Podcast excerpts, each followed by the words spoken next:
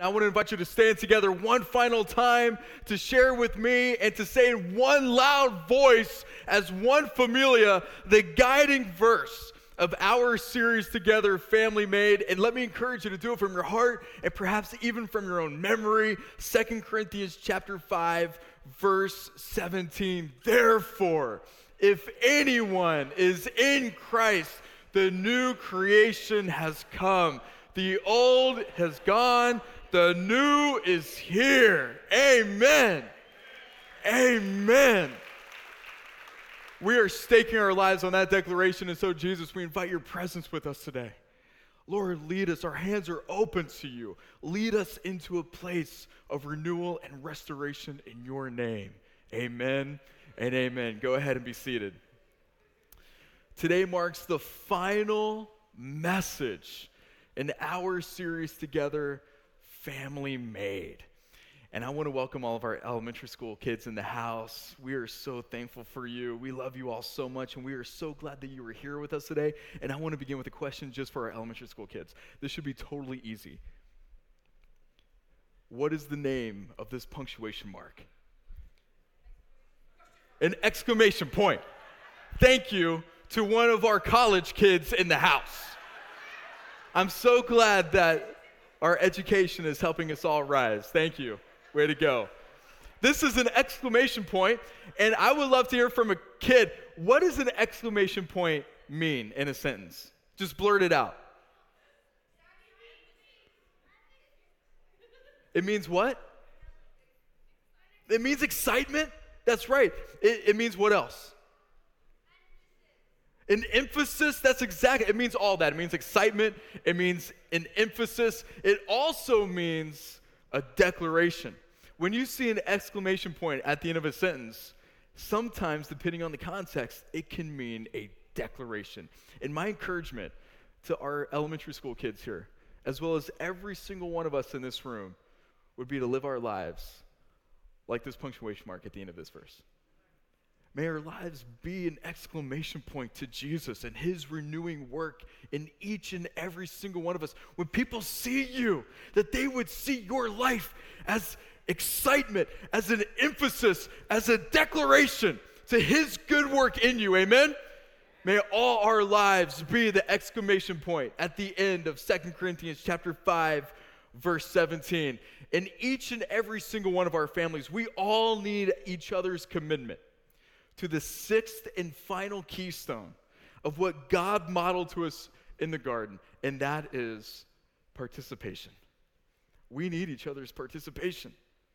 The onus of responsibility to these keystones doesn't just fall to a single family member or to a particular family role, but to us all. Every single member of the family, across every role in the family, has a responsibility to show up with their presence with your eyes, your heart, your hands, to give your perseverance by not giving up on each other, to prepare one another for the challenges of this life, to protect one another, to pray with anticipation for God to do a great and mighty work in each other's lives, and to participate in building a family together for the glory of God in our world. These are our six keystones. We find them in Genesis chapters 1 and 2.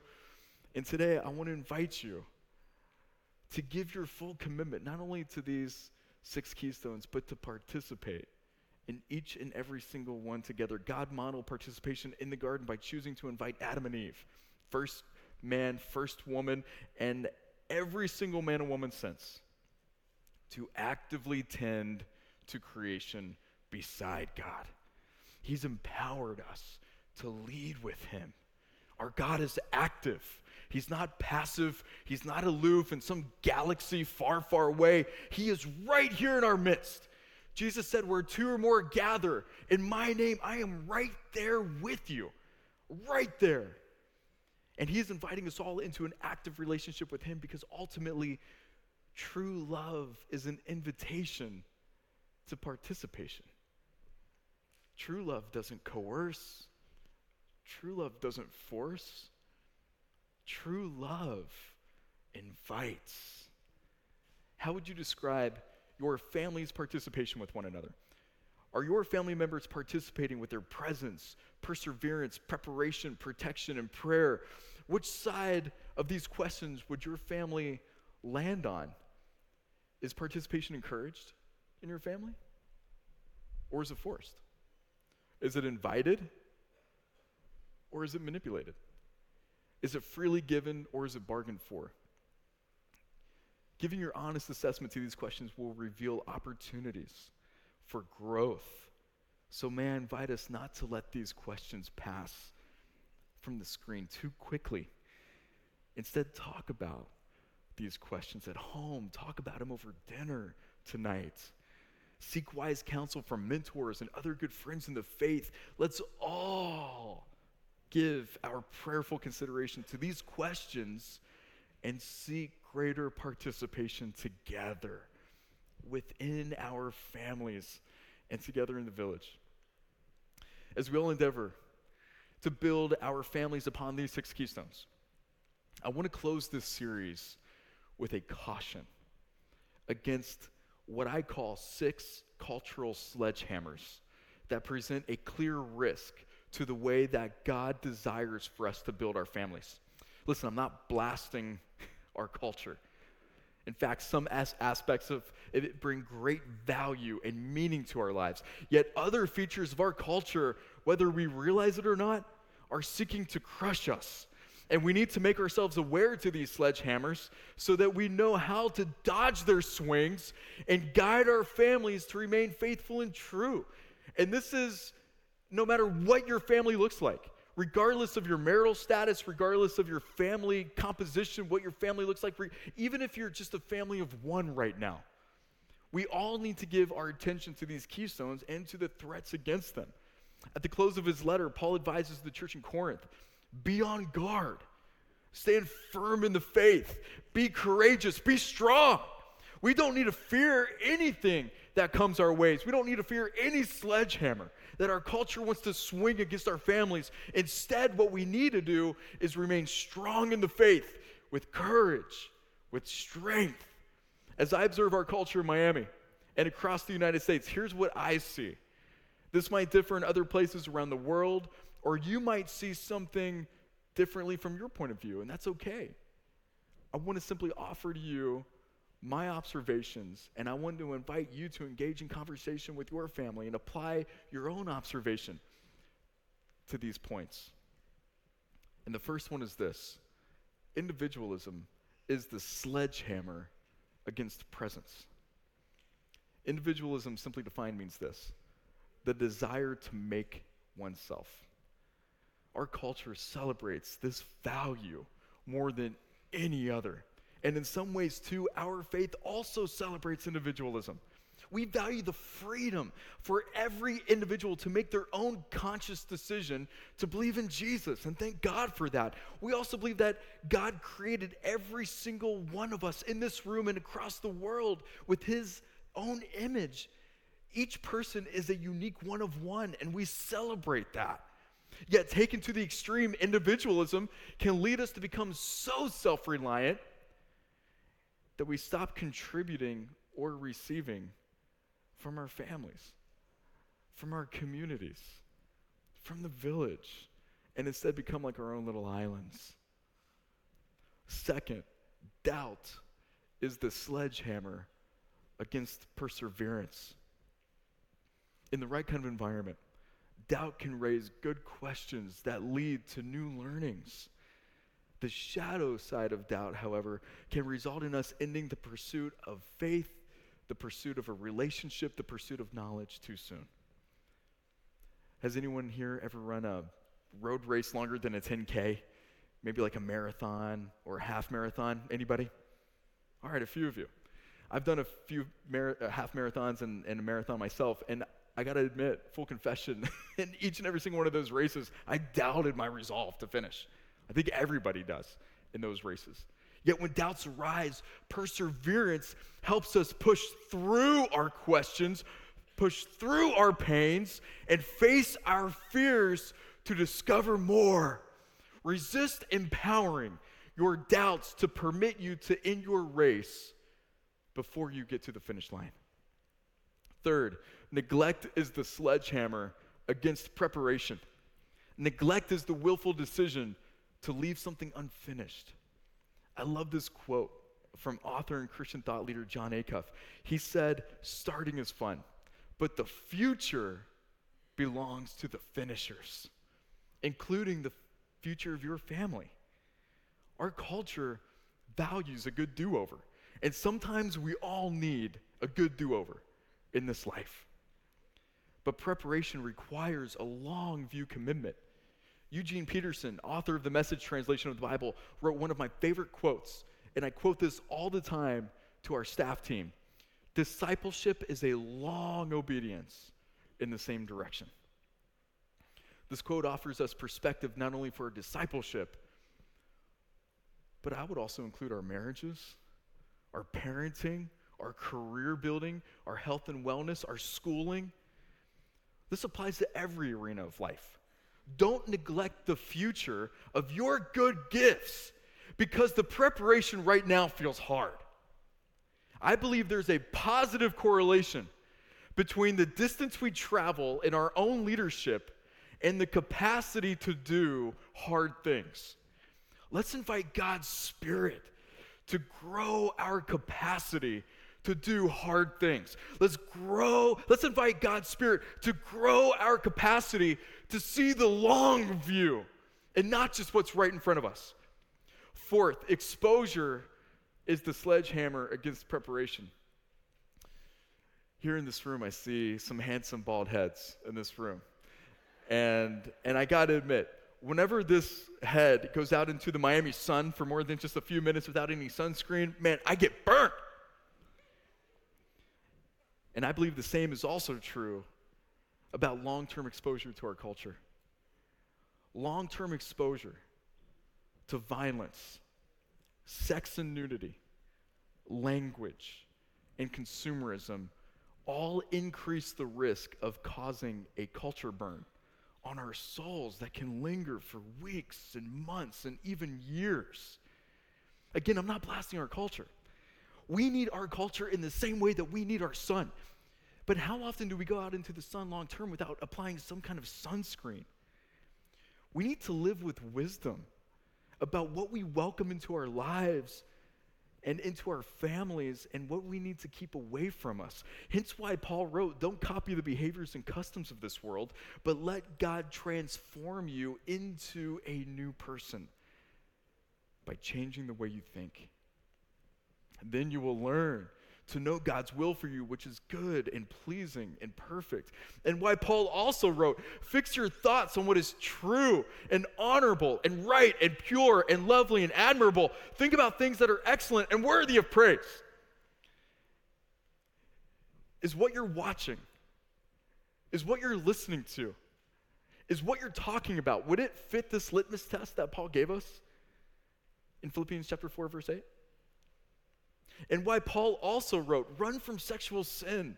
No other sin so clearly affects the body as this one does, for sexual immorality is a sin against your own body. Healthy boundaries protect our bodies, they protect our minds, our hearts, our souls. To my young friends in here, May I simply tell you that the good, healthy boundaries that your parents are placing around you is a way for your parents to simply say to you, You're worth it. You're worth my protection. We need to learn how to see healthy boundaries as an expression of I love you. We need to, as adults, see healthy boundaries as a way of shielding our souls. Man, we'll go out into the sun for an hour and lather up. But do we protect anything that we put in front of our eyes? Do we protect anything that we hear that that we're listening to from going into our minds? One proverb says, above all else, guard your heart, for everything you do flows from it. How can we not think that the things we're ingesting with our eyes aren't shaping us? Fifth, distraction is the sledgehammer against prayer. Perhaps the greatest gift that God gave to us is the daily grace of accessing our relationship to God in prayer. Yet the scope of our culture presents a whole buffet of distractions, right? I mean, Jesus modeled prayer as our lifeline.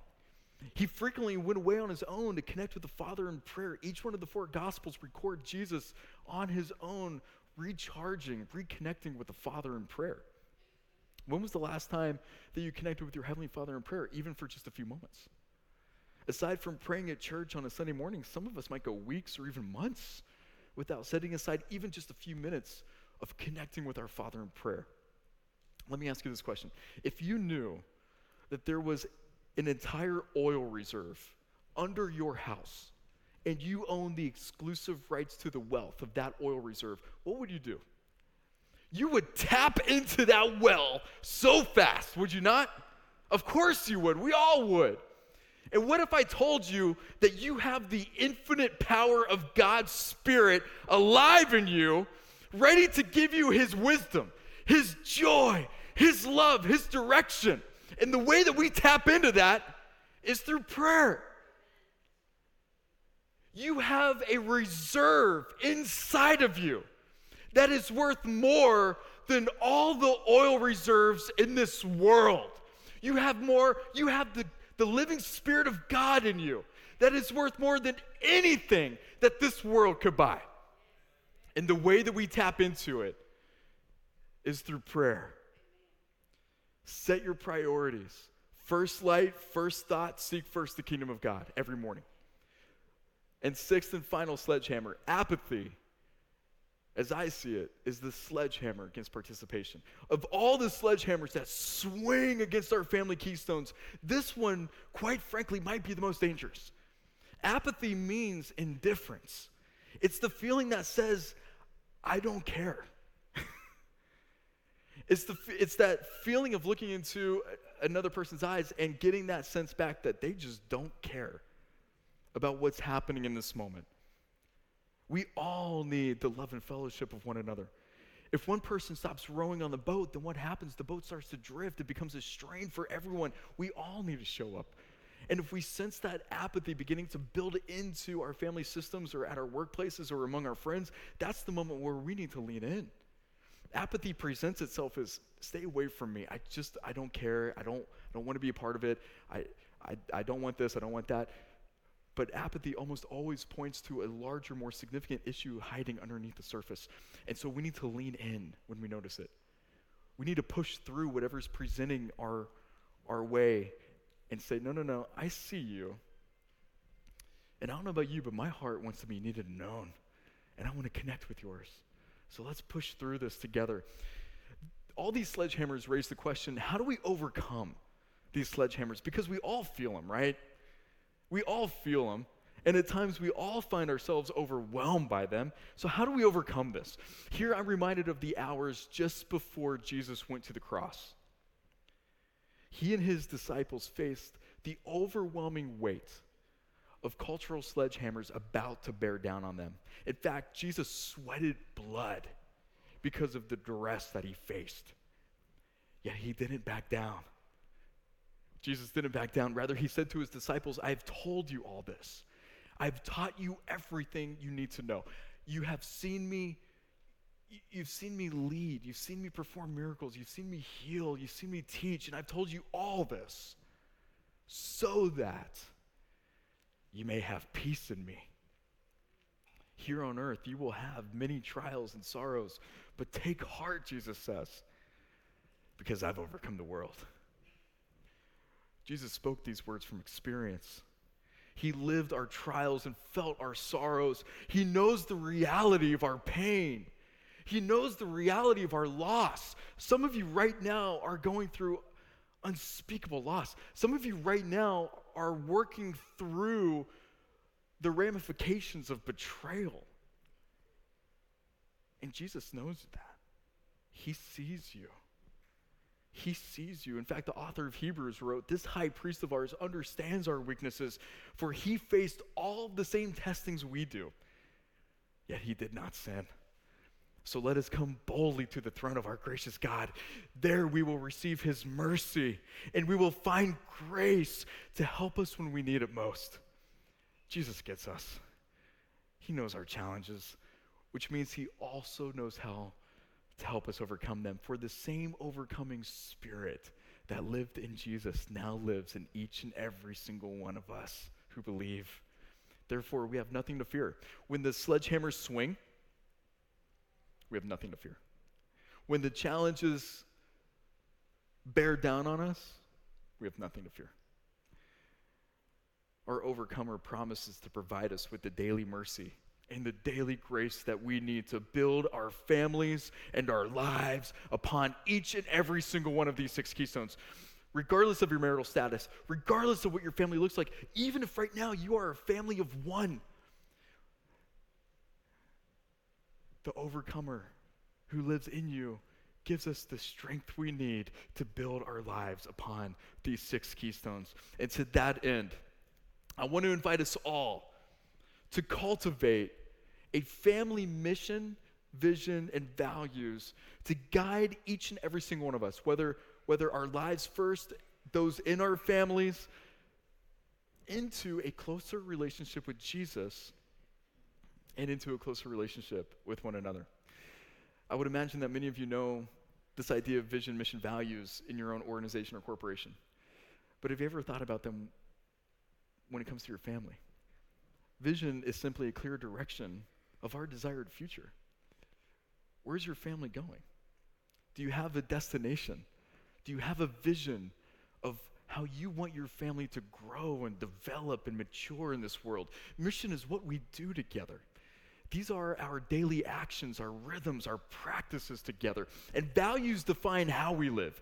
We typically see this across organizations. At Christ Journey, we have our own vision, mission, values, which you'll see later on uh, in this message. But I want to offer you a template to craft your vision, mission, and values based on the single most important chapter on how we live together in faith. This is Ephesians chapter 4. This is one of the great chapters that when you read it, it gives wise instruction, wise ethics for how we can live together in relationship with others, those within the faith, including those also not part of our faith. It just it's good wisdom for life. The first 3 verses of Ephesians chapter 4 give us a way of crafting a clear vision of our future saying this, lead a life worthy of your calling for you have been called by God. Always be humble and gentle. Be patient with one another, making allowance for each other's faults because of your love. Make every effort to keep yourselves united in the Spirit, binding yourself together with peace. What is our vision? Our vision is to lead our lives in a way that matches the value of our callings. Does your life right now match the value of your great calling. Our calling is a gracious gift from God that requires our intentional stewardship. There's so much more that we could talk about regarding calling, which I'm not going to get into right now. But we need to ask ourselves the question Does my life match the value, the worth of this great calling, this great gift that God gave to me? Does my life match that? Perhaps some of you here, and maybe even some of our young people in particular, perhaps some of you have read the Odyssey, Homer's Odyssey. It's a great poem. It's, it's, it looks like a book, but it's essentially it's one long poem about the lead character, Odysseus, about his way home after war. And along the way home, he encounters all different kinds of trials and creatures and, and challenges. And among the most challenging creature that he faces is something called a siren. Maybe you've heard of this. Sirens were, were especially dangerous because on the surface, they didn't, they didn't present themselves as dangerous. In fact, they looked like these beautiful mermaid like creatures who would sing these beautiful, enchanting songs. But these songs would, would lure the, the, the sailors to bring their ships close to them, and their ships would inevitably crash on the rocks, and they would all perish, and then the sirens would plunder those things that are most important to them. Our calling is, is among our most important assets that we have in this life. It's an asset of great worth. And Odysseus conquered the sirens by doing something quite remarkable. He told his sailors, he said, Listen, the only way we can get through this is if you bind me to the mast of the ship. And then you cover your ears with beeswax. And as we do that, we'll be able to stay focused. We'll be able to navigate through the songs of these sirens and stay focused on our future. And so that's exactly what the shipmates did. They, they bound Odysseus to the mast of the ship, they covered their ears with beeswax, and they were able to navigate through this treacherous path. In verse 3 of Ephesians chapter 4, Paul says, Bind yourselves with peace during the time that Paul wrote this letter to the church in Ephesus, this poem would have been, would have been among the most honored and celebrated pieces of literature in Greek culture. A lot of scholars believe that Paul chose this specific word for bind in the Greek that Homer used in his poem to conjure up this same image. But instead of binding ourselves with rope, Paul says we bind ourselves with peace and we bind ourselves together. Because the way that we navigate all the, the treacherous paths of our culture is by staying lashed to Jesus together with his peace to help us navigate our way through. Apart from that, we're shipwrecked on the rocks. We need each other. We, we need each, the peace of Christ to help us stay bound together. This is our vision, and our mission is what we do. Later in the same chapter, Paul wrote, Until we all reach unity in the faith and in the knowledge of the Son of God and become mature, attaining to the full measure of the fullness of Christ. What is our mission? What are we doing? We are growing in knowledge together. A disciple means one who learns that's the meaning of the word disciple, one who learns. We're growing in knowledge. We are maturing into responsible men and women of character. And as we attain to the whole measure of the fullness of Christ, we receive Christ's overcoming spirit in us. Though we can't overcome sin entirely in this world, we can't do that.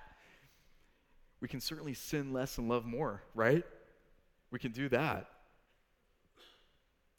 This is what we do. This is our mission together.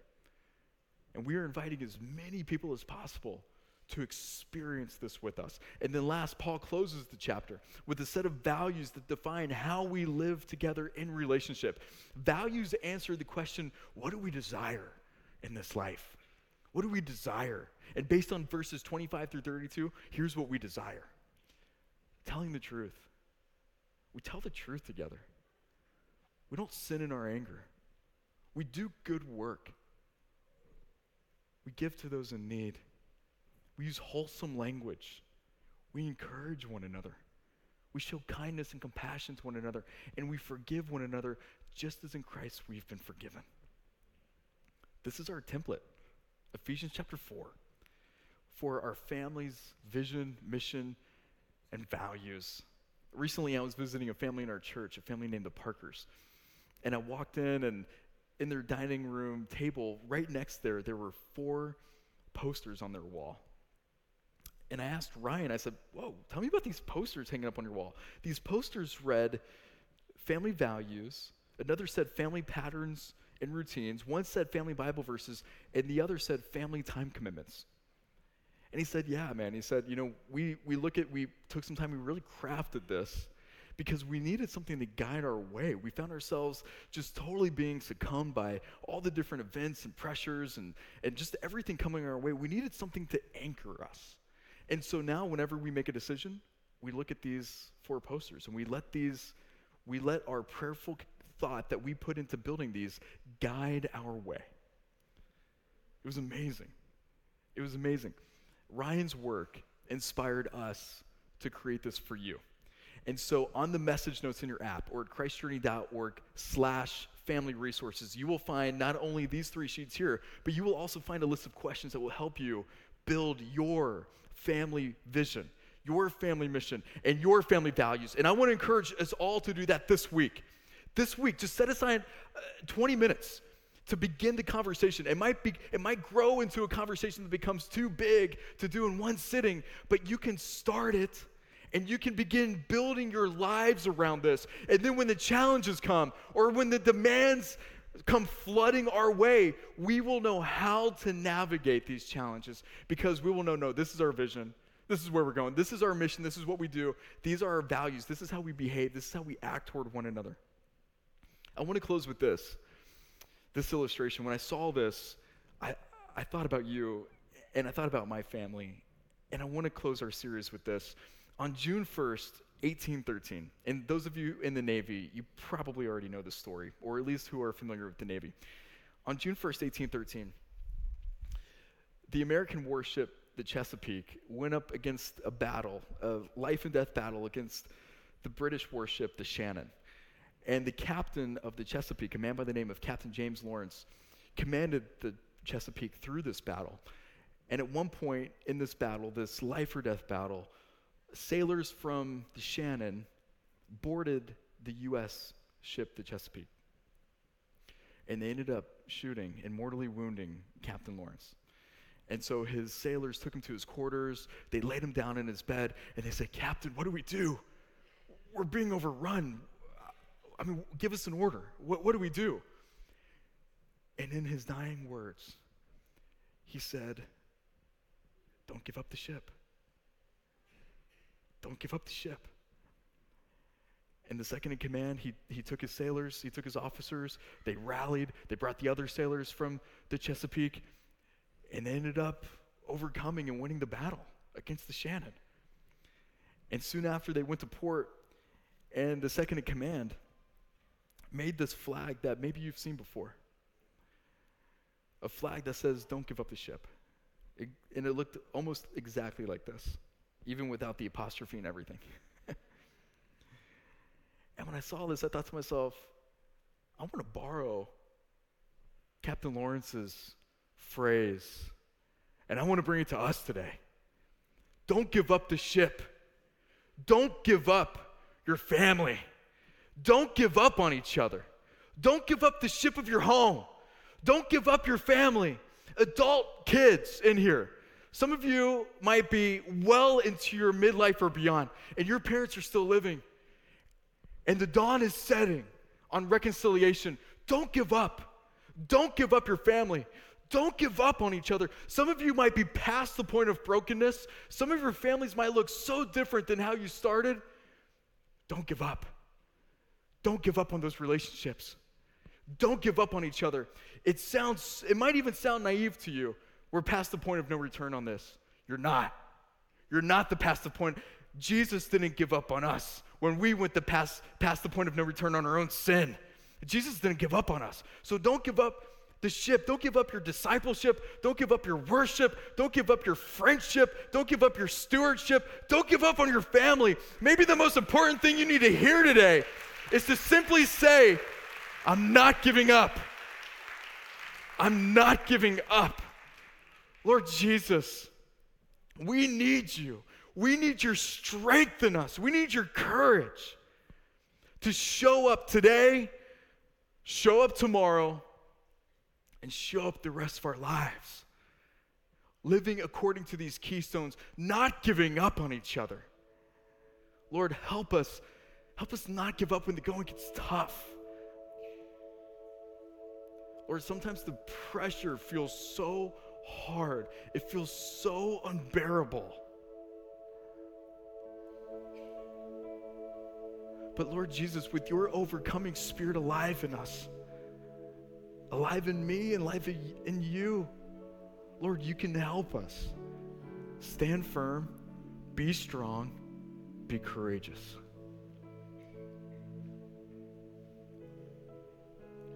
Lord, we need you. This isn't easy. If we think it's easy, we're not paying attention. Lord, this is hard. But you've gifted us to do hard things. You've gifted us to stand with you through the trials, to experience the fruits of your Spirit alive in us. And so help us not give up on this ship. Help us not give up on our families too soon. Lord, we need you. And we offer our pleas to you. We offer our cries to you. We offer our prayer to you in your name. Now, with our heads still bowed, if anyone today wants to begin a relationship with Jesus for the first time, and you want to invite his overcoming spirit into your life, then I want to invite you to pray this prayer with me. Jesus, I want you. I need you. I'm turning from my own way to you. I receive your forgiveness. Give me the strength and courage to show up. Give me the strength and courage to follow you. I want your way in my life. And I'm inviting you to take the lead. If you prayed this prayer with me and you would like to begin a new relationship with Jesus today, then would you simply lift your hand where I can see you? Simply want to say a prayer of blessing over you. Amen. Amen in the back. To my left. Amen. Amen in the center. Thank you. Thank you. And to my right, amen. Praise God. Praise God for every uplifted hand. We pray that and we believe that the Lord sees you. And today, his overcoming spirit is alive in you. And so, Lord, help us all take our next steps with you as we make this prayer in your name. Amen.